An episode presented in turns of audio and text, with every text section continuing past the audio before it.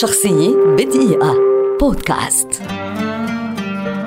باسل الخطيب مخرج سوري كبير من أصل فلسطيني ولد عام 1962 ويعد واحدا من أبرز المخرجين في عصرنا الحالي ليس على مستوى سوريا وحسب بل على مستوى العالم العربي. ينتمي الخطيب لعائلة فنية عريقة فهو نجل الشاعر الفلسطيني يوسف الخطيب. حصل على دبلوم في الإخراج السينمائي والتلفزيوني من موسكو وبدأ مسيرته في سوريا بمسلسل أيام الغضب ليتابع تألقه وتميزه عن الآخرين بإخراجه لأعمال خالدة ظلت راسخة في ذاكرة الدراما السورية والعربية.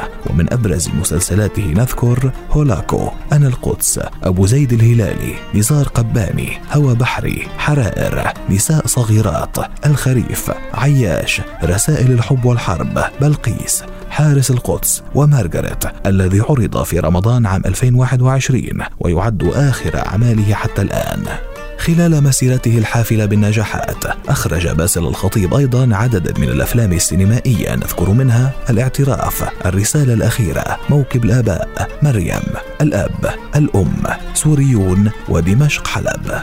إلى جانب الإخراج كان لباسل الخطيب تجربة لافتة في الكتابة فقد صدر له رواية أحلام الغرس المقدس والتي فاز عنها بجائزة الدكتورة سعاد الصباح للإبداع العربي عام 1998 كما صدر له كتاب السينما والحياة عن المخرج الروسي أندري تاركوفسكي ضمن سلسلة الفن السابع من إصدار المؤسسة العامة للسينما بدمشق. نال باسل الخطيب حتى اليوم عددا من الجوائز والتكريمات في مهرجانات سينمائية عربية وعالمية. وفي أبريل عام 2021 أصدرت وزيرة الثقافة السورية قرارا بتسمية المخرج السينمائي باسل يوسف الخطيب عميدا للمعهد العالي للفنون السينمائية الذي استحدث في فبراير من العام نفسه. شخصية بدقيقة.